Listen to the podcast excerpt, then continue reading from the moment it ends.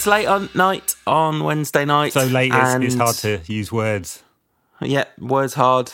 So apparently is finishing clear cut chances, um, and holding on to a one all result, a one all scoreline at half time. Uh, a very very frustrating performance from Ole's late substituting Reds. Quite quite a lot of um, yes, quite a lot of frustration in this game. Um, the two big ones, of course. I mean, like first, United didn't take the chances that we had. Cavani's one that hit the bar. If you can call that a chance, although it's uh, it's twenty point two four xg according to Infogol. I wonder whether that's post. Point two. I know. I couldn't believe it when I looked at that. I was like, "Is that post shot they're showing us there, rather than um, pre shot?" But uh, and then Martial's the obvious one being Martial's chance uh, was just huge, huge, and uh, just a such a hammer blow not to not to score that one at that particular time. So the players have missed their chance. Really, the, the real pressure, of course, is not losing at home to Paris Saint Germain, who were last year's finalists. The real pressure was losing away to Istanbul, who Yeah, that they're yeah, only yeah. points in the group so far. Um, and then and then two big mistakes I think from Ollie. One was the obvious one of not replacing Fred. You know, especially when there were three central midfielders on the bench and there are five subs in the Champions League. It's criminal, really. And just because, awful. like you know, it's um, we can debate whether the uh, the brush of temples should be a red card or not. Um, but the amount of fuss that was made, it was obvious that the next tackle was going to be yellow. I mean, he got the ball as a follow through. Um, so there's an argument about whether it would have been a yellow whenever and in any circumstances, you know, probably with most refs, but not all. Uh, but but I think even the slightest of brush, you know, after he'd had another chance in the, that first half, the next one was going to be a red. Uh, and he just, Exactly. just asking for trouble. And the thing that's mad is absolutely everyone watching that game knew that this was going to happen. Like this is this was not like I don't know a single United fan that didn't think Fred should come off at half time. No, that's right. Well, not least because you'd probably said that in any game, but against the Paris Saint Germain side, who've, let's be honest, got a few like to fall on the ground. Exactly, they are dive FC. So uh, and Paredes. I mean, in the end, it wasn't him. He, he didn't clatter Paredes, did he? Um, to get the the the fatal yellow. Um, but uh, oh, Right? it was Ander. Yeah, To add insult to injury. yeah, and uh, Ander who uh, did a bit of um, housery late in the game and rolled around after the barest minimum of brushes from uh, Donny van der Beek. But uh, Yeah, but you know he'd have made a really over exaggerated muted celebration if he'd scored though, don't you? yeah, yeah, humble brag of a celebration. Yeah.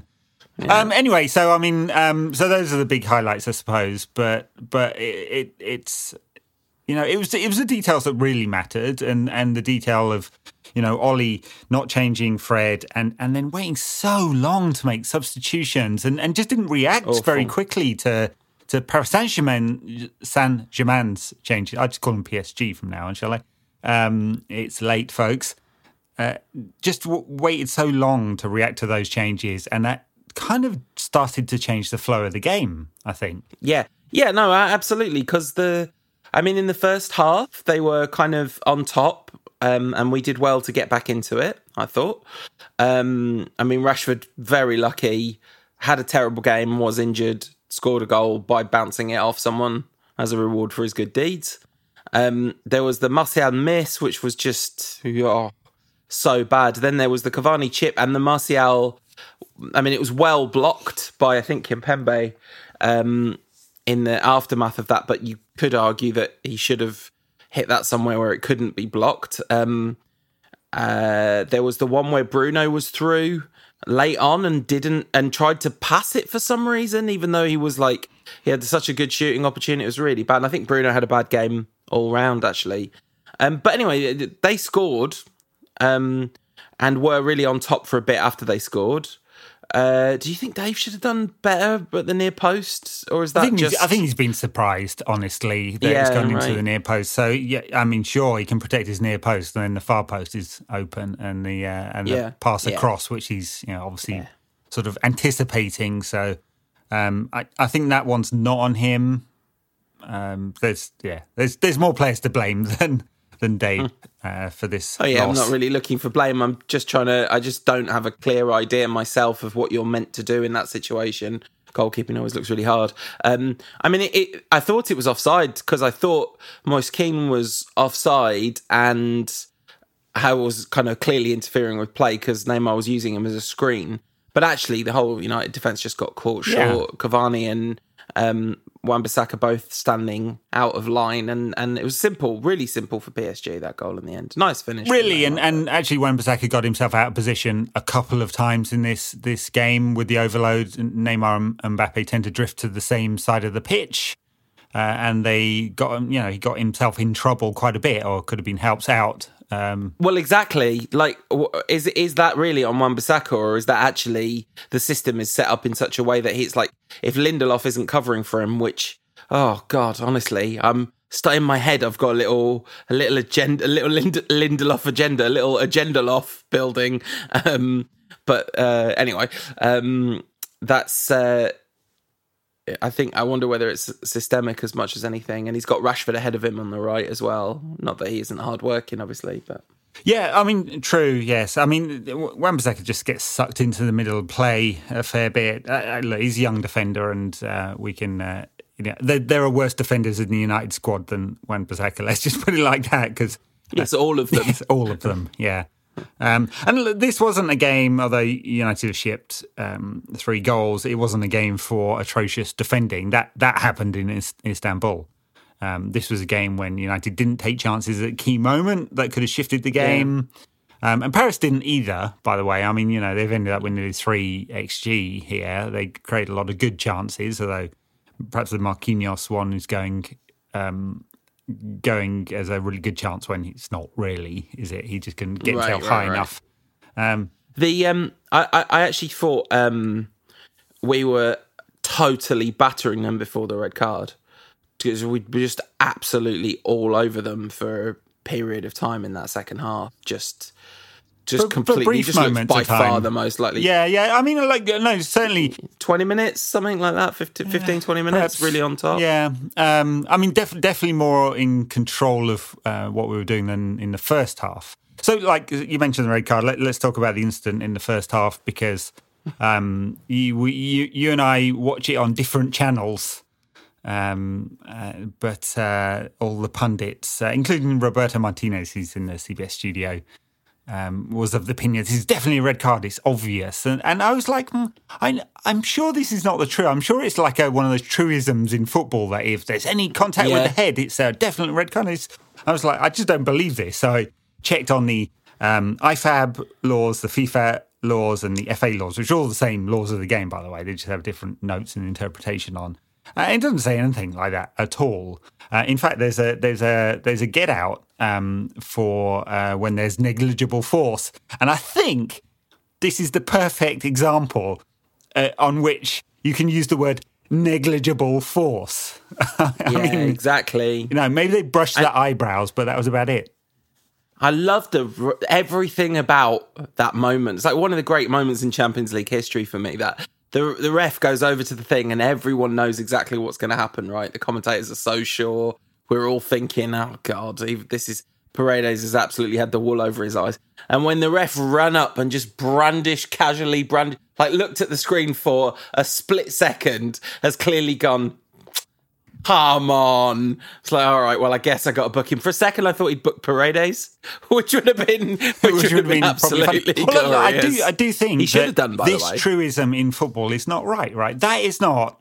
You know, you can go in and um, hammer the ball and the player, and and everyone will go, "Oh, he got the ball." You know, it's and and, and it can be incredibly dangerous. And they've cleaned up that part of the laws for good reason, right? So we don't get players kicked out of games like uh, used to happen. Um, but but this area uh, where anything in, in the face is supposedly a red card, and I think a lot of referees see it like that as well. Look at Martial's red earlier this season. I mean, there wasn't much in that when Lamela hit the floor. Um, and and, I, th- I think the wording on this one was changed as well to add the negligible force get out. I think for this kind of reason. Um, I don't know for sure, Yeah, but 'cause I'm just there's- assuming it's to give the ref an out when a player's diving for no reason. And that's the thing, like Paredes, Fred shouldn't have done what he did, obviously, but Paredes has made it look like he was headbutted when he was in no way. Head- he well, was well, the advantage should He not be to the affectionately player who falls on the floor first in a coming together of heads. No, exactly. Hmm. Um, so yeah, that was that was stupid. And the second one wasn't even a foul. Like the follow through isn't a foul in in that one. And and in fact, the follow through only hits him because the PSG player clatters into where his leg is. I mean, Yeah, I mean, know. probably worse in the first half when he, he caught. Who did he catch on the ankle? Was it Neymar? After that, he he. There were no, it wasn't Neymar. They were both going in, and uh, maybe oh, it was Paredes. Actually, it was Paredes again. Paredes got booked for not being in control, which was I think fair. But then Fred goes over the top of the ball and catches him on the ankle. That could have been a yellow for both of them. McTominay with the little uh, with the little oh no I didn't know his leg was there on Neymar Yeah, yeah. like as if when you feel the guy's leg under you you don't immediately know whether to put your weight Well, look, down he hasn't got stu- four cents, you know. You can't just the aura coming off Neymar. Yeah, oh, I can feel a bit of pressure there. No, he should have gone down harder.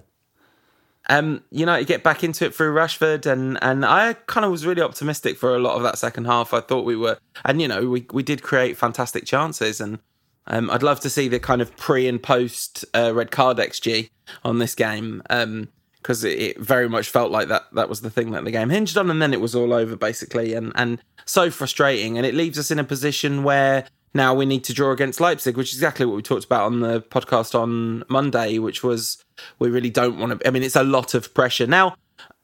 If you had said at the very beginning of this group stage, when we got drawn with Leipzig and PSG in the same group, okay, you'll be going into match day six or whatever they call it with only needing a draw against Leipzig, I'm sure everyone would have been like, oh, that's amazing. But once you win those first two games against Leipzig and PSG, the fact that we've made it difficult for ourselves is very, very frustrating. And of course, now impossible for us to top the group. Well, not, well, not not quite. Oh, unless unless, Istanbul, beat Paris. a, a miracle in Paris, yeah, Yeah. um, which is, seems unlikely. So, so yeah, look, it's the huge risk here because I, I know United put five past them in in uh, in that second game in the group, but they actually gave us the runaround for the first half of that match. I mean, this is a good side. They they were quite unlucky to lose in Paris. You know, they had a long period of that game where they were on top, uh, and and they're a good side. You know, they lost Timo Werner, but they've got the uh, the the core of their squad still there. This is still you know mostly the team that made the the semi-finals, the semi-finals, quarter-final of the Champions League last season. Semi, I yeah, think, so because it was it- PSG yeah. versus Leipzig. Right, uh, that's right. So so they're a good team. They could cause us trouble, especially if it's you know it's one of our off nights, or if uh, we go there with a fairly conservative mindset and and cede all the sort of possession, territory, and momentum to a Leipzig side who push relentlessly when in front and when on top, bit like you know the Leeds side in um in the Premier League. Yeah, I mean they beat Paris as well, didn't they? You know, so they they beat them in that they they obviously were quite unlucky not to win in Paris, but they came back from losing to us by beating Paris, Right. which was Right. fairly impressive. So they're a good side, and uh, I mean, they they were they are also vulnerable, as evidenced by the fact that Istanbul put three past them today. Um, so you know that that's clearly clearly a thing. Although in the Bundesliga, where um, Bayern are top, uh, having conceded thirteen goals, Leipzig are second, having conceded six. So the fact that they put we put five past them and Istanbul put three past them, sort of seems quite freakish compared to what's going on in uh, in domestic football. But you know that they're in they're in really good form domestically. They'll be absolutely desperate, absolutely desperate to win this game because it is massive for them, and it means I mean, you know, it's just as big for them as it is for us. Sure. There's no way they're going to look at United and think, "Oh, they beat us five one. They're they're so good." Like Not, no not a way. chance. Yeah. Anyway, look, let's um when we come to Sunday show, we'll uh, well the Sunday record, we'll we'll look back on um on Leipzig's weekend game and see how they've done because you know United have got a interesting game at the weekend as well. We'll we'll come to that in a bit, I guess. Um, away at uh, David Moyes' high flying West Ham. Yeah. Oh no. I mean, let's talk about Ole then. Yeah. Um, what did you think of the decision to play four two three one with Fred and McTominay? Yeah, I mean, look, I was. Um, I'm, ne- never really surprised if if Ollie goes back to his stock, and that feels like the safe bet uh, formation and and midfield double pivot that he seems to be most comfortable with. Um, and you can make an argument for that, uh, given the kind of s- solid base.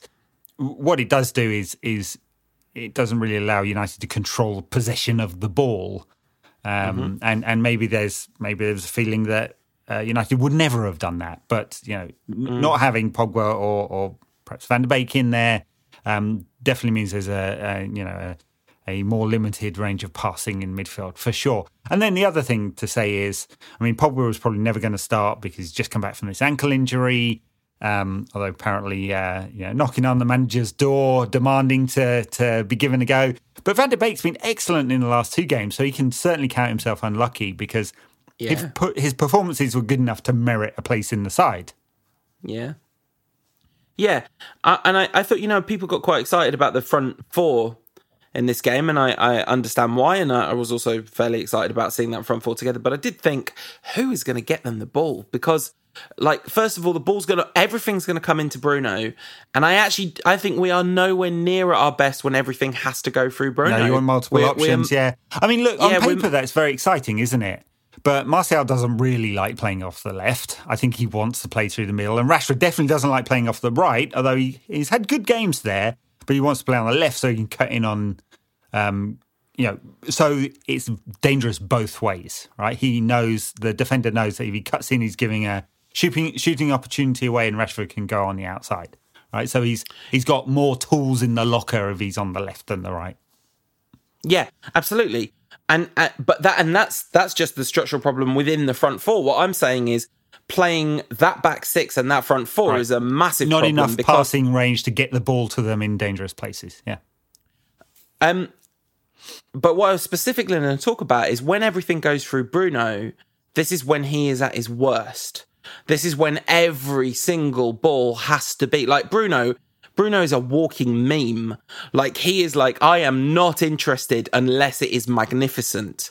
And and you know there was there was even one where he had a player right and left of him, and he tried a slide rule pass through the legs to the player to the right of him. Yeah, yeah. And it was just Yeah. it was just not was the option on. to It was never on to Rashford, and he played it with the outside of his boot, trying to thread the needle. Yeah. Uh, no, no. Look, I agree with you, and um, he's not. Uh, I mean, he's, he's obviously a very modern number ten. He's uh, an extreme in in terms of how he plays the game.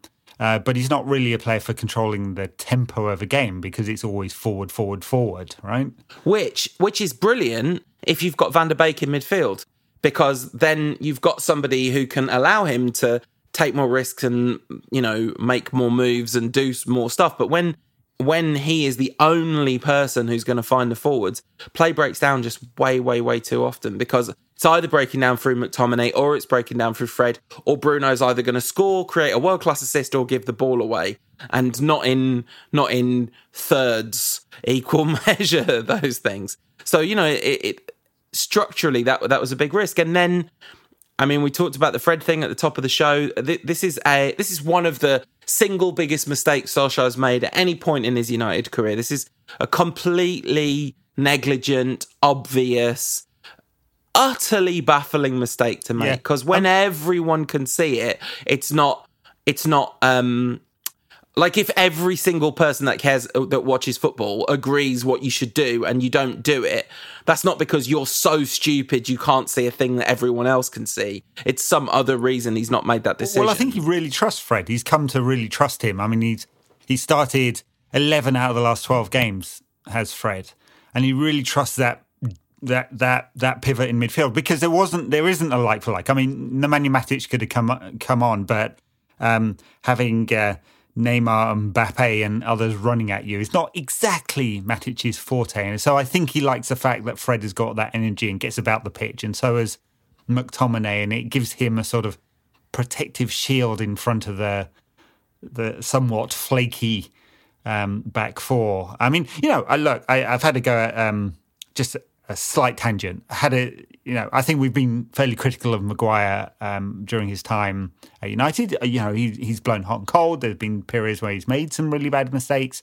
He's been good in the last month, I think, hasn't he? In the last sort of four or five games, he's he's had a very good run of it, and it looks like Lindelof is the weak link. But as a pair, I don't half feel a lot of the time that there is opportunities around them, you know, especially when you can move them, uh, because neither is that mobile.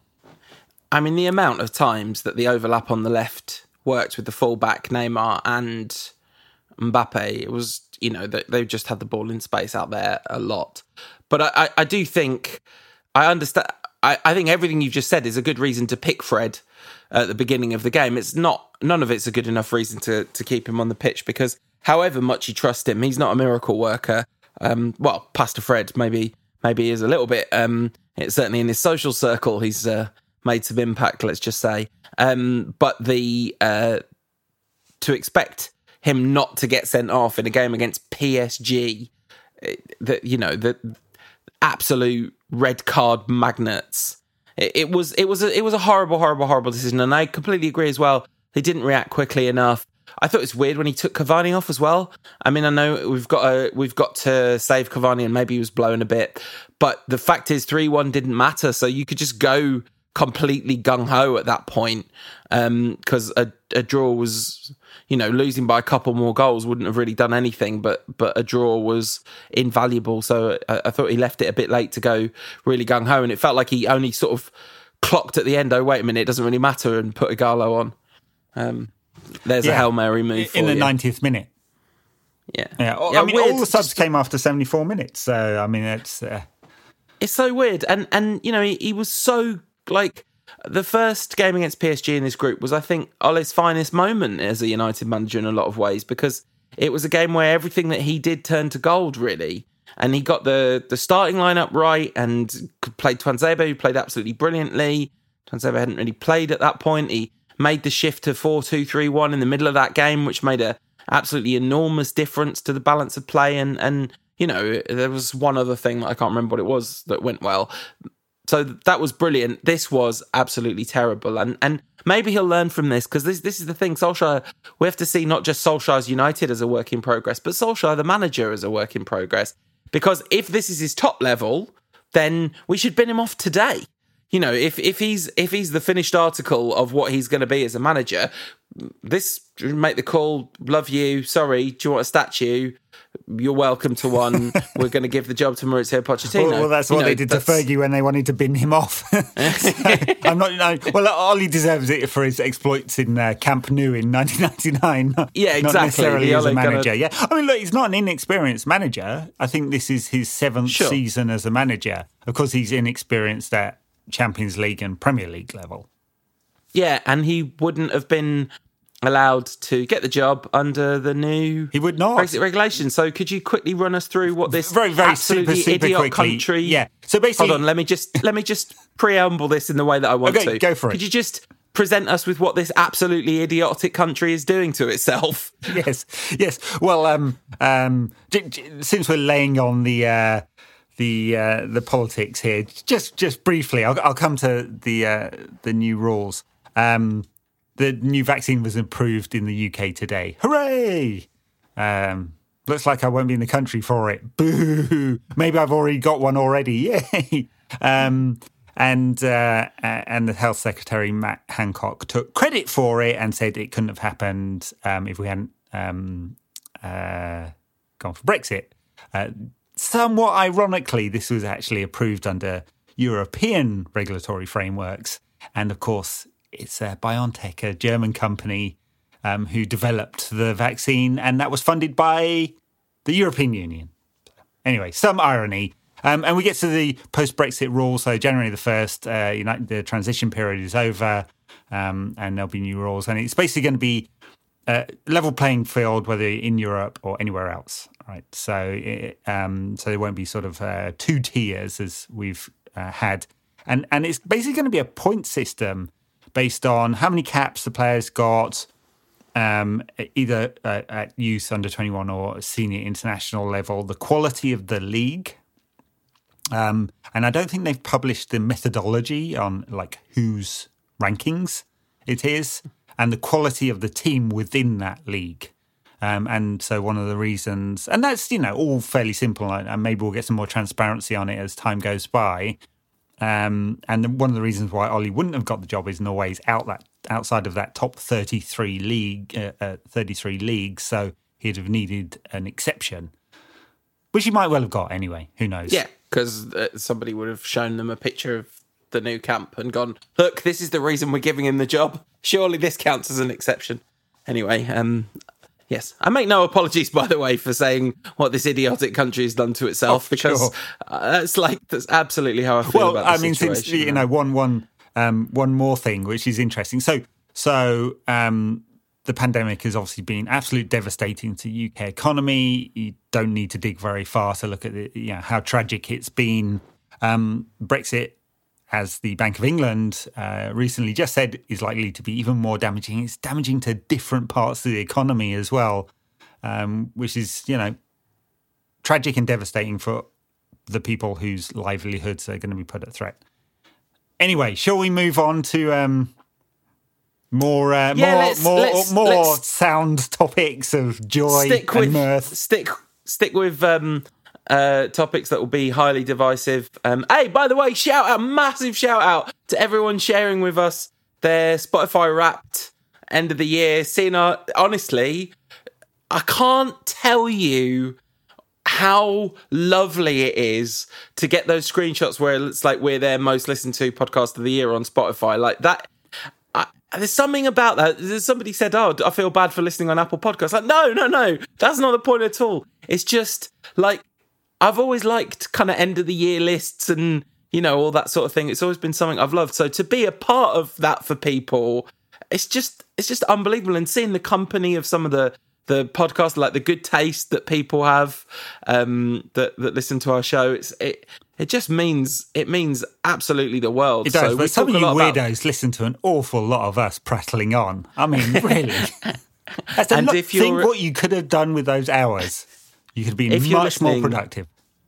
If you're listening while you're asleep, remember you can achieve anything you put your mind to. there was a, there was a similar sort of thing going around. Obviously not real, but uh, um, someone uh, wrote, uh, "I don't think I like the look of my LinkedIn wrap this year," and the uh, uh, and it says underneath, "You have applied for 547 jobs. You were rejected for them all." did that by any reason, but in, in any way sting Ed? Did a little bit, yeah. yeah. if you want more from the show in between shows, check us out on the socials. We are NQAT Pod on Instagram, Ed's at NQAT Pod on Twitter, and we are under our real names on Facebook at No Question About That. The, so yeah, I wanted to say that because we're about to talk about all the stuff that makes people not listen to us, but there are people that are glad that we do this stuff. So after the game, Edinson Cavani's absolute heroics against um, Southampton, he posted uh, an Instagram post, which I don't think I'm going to quote verbatim, but you can go because I don't really like the sound of that word coming out of my mouth. You can go and look up what he said if you don't know. It's not um, the real, real, real, real bad words in the in the way that you might think a word I'm not going to say would be, but it, but it, it's a word with racial connotations. Essentially, he said what uh, Luis Suarez claimed he said to Patrice Evra. It's been reported in more than one place that this is what uh, Luis Suarez said to Patrice Evra, which is absolutely, well, which uh, the FA decided on the balance of probability. It absolutely was not what Patrice what Luis 111 pages of balance of probability, by the way. Yeah, Great amount yeah. of detail. I remember reading all of that. All yeah. of that tragic book of. Yeah, anyway, yes. Go, continue. So, yeah, so Cavani has apologised for this, um, deleted the post, apologised for it in a way that felt heartfelt to me because this is a word which I don't think it's necessarily our place to have a debate about um, whether this word. I mean, you you described it as prima facie prima facie offensive, which I think there's a very solid argument for. I mean, it hits my ears a thousand kinds of wrong and feels kind of sickening to me because it's a racially loaded word. But you absolutely also have to understand the context of intent. Sure. So if he gets a ban from the FA for this, I will think that is completely fair enough because been in Europe for a very long time. Anyway, he is operating under different conditions, and if it's decided that that's a violation of what he should be doing, then then I don't think. Well, there will obviously be a lot of United fans who object, but those people just don't like thinking. Um, it, it, it's a completely reasonable thing if he gets a ban for mm. it. I definitely think comparing it with Suarez is unbelievably bad yeah, faith. we should like, take that unbelievably. off. The, that is bad faith. We should take that off the table. Let's. We don't need to relitigate that. They're they're apples and oranges. It's different sports. It's not the same thing. And the only reason they're comparing is because they're both Uruguayan. I think. Um, well, and and and and it's a similar the, sounding the get, word. You this know? is the get out clause that Suarez tried yeah. to use. Right. So, um, look, the reason why I called it, um, uh, and you can go and look at my Twitter thread if you're interested to see what I said, um, and do agree with everything I wrote there, and all the conversation I had with people underneath. And I tried to be extremely polite because there were lots of different opinions, ranging from you uh, libtard cuck you know, really? Did you get an actual one of those? I didn't, but you know, it was in the oh. ballpark. um, uh, I feel like we should save those for when they actually happen because they do um, actually happen. to uh, what I felt were some bad faith arguments, uh, calling me a cultural imperialist, which I understand the direction of travel where that sentiment has come from. I just don't agree with the analysis um, for policing someone else's language. And the reason why I don't agree with that analysis is people locally object to this, right? So this is not me, Ed, white, British, middle aged, with all my privileges, saying, you, Edinson Cavani, cannot say a thing that you think is perfectly acceptable. This is local people saying, no, no, the reason why this is offensive is because of its historical roots, which are wrapped up in 300 years of slavery uh, in Latin America.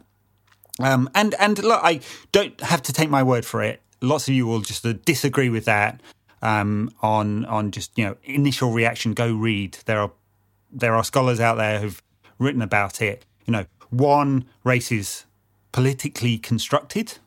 It's not a real thing, and in some Latin Latin American countries, if you want to know why it's so not a real thing, they had sixteen different racial categories. Yeah, this is just made up, right?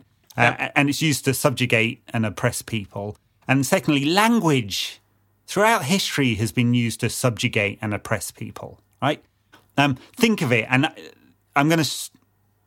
I, I understand if people want to push back against this particular example, but it's in the ballpark, I think. Um, the way language is used in the southern states uh, under Jim Crow laws, you know, white people calling uh, black people boy to infantilize them. You know, yeah. and, and this is why people locally object to this phrase being used and want it to be phased phased out. And I, I think that's why it's bad, right? Not because it's used and we're all being, you know, libtards about it and we're just one looking for something to be offended. You know, it, this is this has deeply troubling roots, and uh, we would all be better if we didn't other, you know, people of different color. And and so in in Uruguay, it's ninety three percent white right? So you very much are othering people of color. Yeah, no, absolutely, and and and I think that the cultural imperialist argument is a complex one, and I do think it's one which you have to consider the the fact that you know perspectives on uh, language use and all these kinds of things are you know they're cult- they're informed by culture and like I said to me like I can't even bring myself to say this word out loud because it it feels absolutely awful. Mm. like it just it just feels awful to me.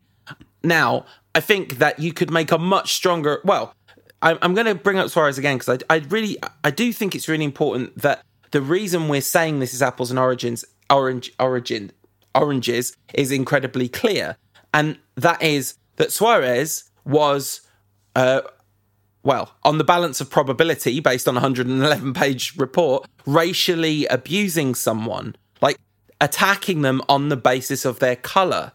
And Cavani was using a pet name for a mate. Like these are these are totally different things. Yeah. And th- that the the the debate around the the word in Uruguay is that is a debate that is being had clearly. And Anyway, my overall feeling about this is it doesn't make me feel, honestly, to be just completely honest, it doesn't make me feel worse about Edinson Cavani in particular.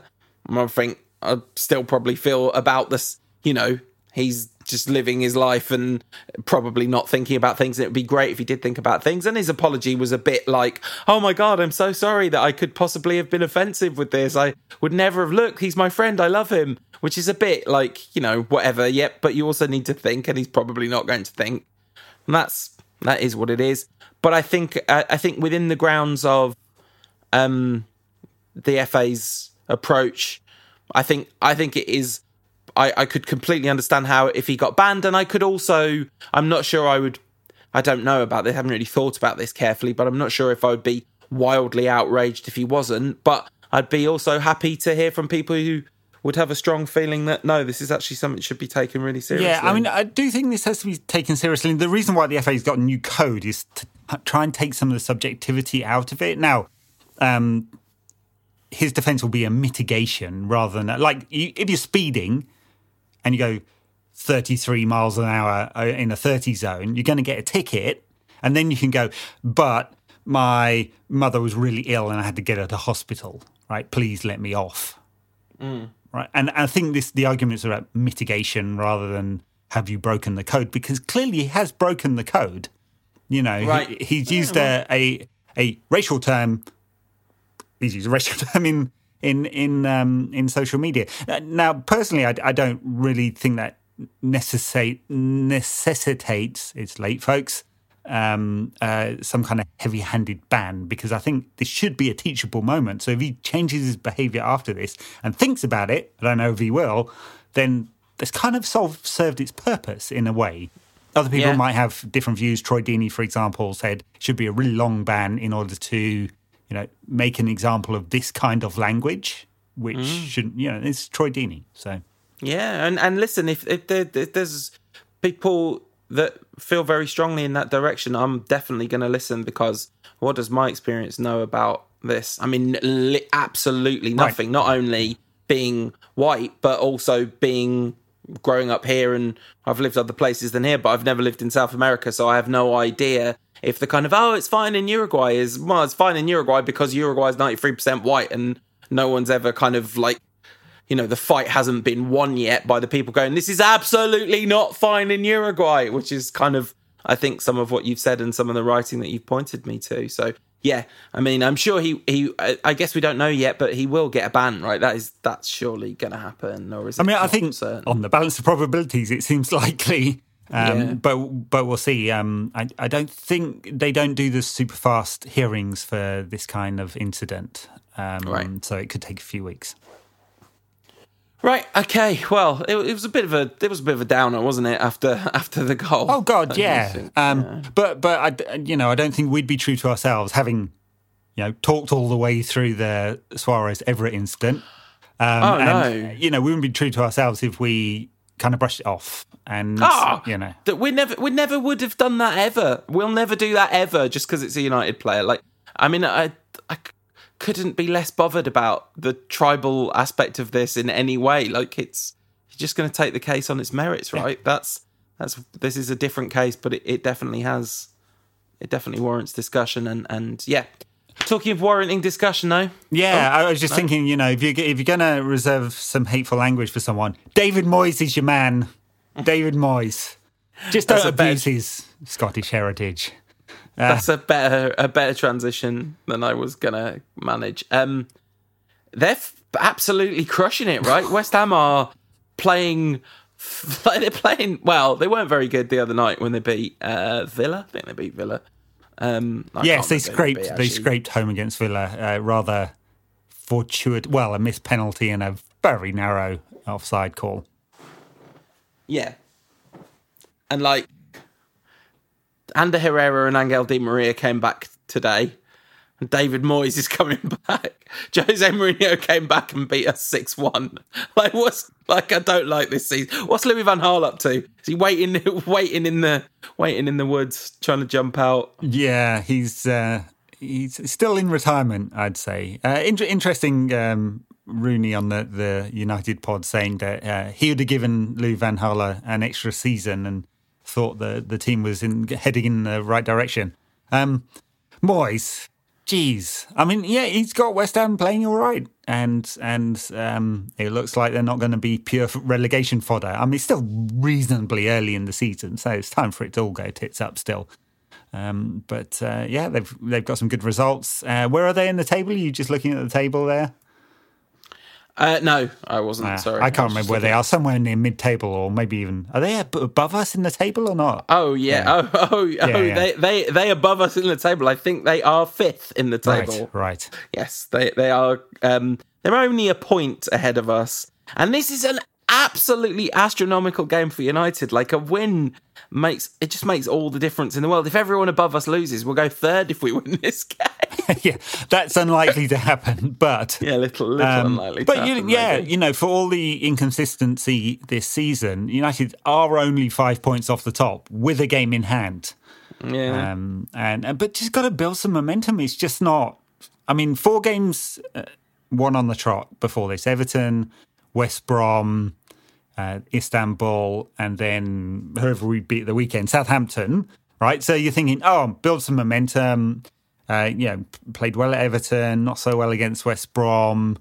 Um, uh, yeah, and a very good comeback uh, after a messy first half at Southampton. Um, but then lose tonight, and it just don't ever seem to be able to to um, pick up uh, real momentum. But you know, maybe that's true of most of the league uh, at the moment, uh, and that's why United, despite those that thrashing against Spurs, and despite um, uh, having lost uh, three times in the league, uh, are only you know could could only could end the, the the weekend only two points off the top. Yeah, so West Ham's position um, in the league is relatively close to where they'd be at um, according to Understat's expected points table. So they're not wildly outperforming expectations in in that regard. Um, Jarrod Bowen and Michail Antonio's might be injured. He missed Michail Antonio. Did he? Is he still injured? Do you know? Um, that that's a that's a fairly crucial one, um, given given how important he's been to them. Um, have you got a way of looking that up easily, Ed? No, I mean if you go and check on Physio Room, they'll have a they'll have the the list of injuries. But yeah, no, I guess we'll know nearer nearer the time. I mean, he he uh, certainly has the um, uh, technique and and movement and pace to give Maguire and Lindelof some trouble for sure. Uh, but I don't know whether he's going to be available. You know, hey, may, maybe we'll get lucky. Uh, Yarmolenko's out from COVID. So he, he came off at half time against Villa. That's right. Right. So Antonio, Yarmolenko yeah. is the only player listed on Physio Room as being unavailable okay. for. Um, so. And I guess we're going to be without Rashford, um, which Looks I suppose like it, means. Martial left, Cavani central, Greenwood right, Fernandez behind them. I wonder if he goes back to the diamond. I mean, this is away at West Ham technically, which should be good news for United, given that we could continue our weird record, literal all time Manchester United best away run we've ever been on. I mean, It'd be interesting to see if Cavani starts. I mean, he, he might not. I mean, with the the RB Leipzig game coming up in midweek. Um, uh, I mean, and if Antonio's out, is it Haller? I suppose it's going to be Haller, who's got an absolute belter the other day. I mean, he's been rubbish, 40 odd million, uh, and he's been pretty rubbish for West Ham, but um, uh, banged one in the top corner. But they've had, they've had some players who've done really well. I mean, Rice maturing as player, Soucek's been excellent. Um, Jarrod Bowen has, you know, for a player who came out of the championship, has done really well, better than uh, our player at the championship, I would argue. oh, poor little Daniel poor James. Old, poor old Dan James. Um, so you know that, that's the reason why they they've done all right this season because their their key players are playing good football. Yeah, um, weirdly, their most creative player so far this season has been Arthur Masuaku, um, the defender um, who uh, left back, the, right? Left back. Yeah, yeah, because the they, have gone to the back three at times, haven't they? And and Cresswell's gone into the left side of the back three. Um, yeah, I mean, right. yeah, the, the few times I've seen Masuaku, uh, he's looked really good. He's yeah, he's looked to find. So Yeah, um, it's uh, Said Benrahma, who they signed really late on from Brentford. Stats is Brentford. Yeah. Um, which is you know he's a super interesting player, and you know they've got lots of interesting creative attacking players now, and also Moyes has got them playing very sort of functional Moisey type football that's clearly working for them. You know, um, and uh, yeah, so I guess they'll play a back three because um, they've they they they do seem to be playing a back three almost every game at Yeah. the moment. And there will um, there'll be fans there. There'll be two thousand fans there. Of course, yeah, of course. Oh well, that's that's great.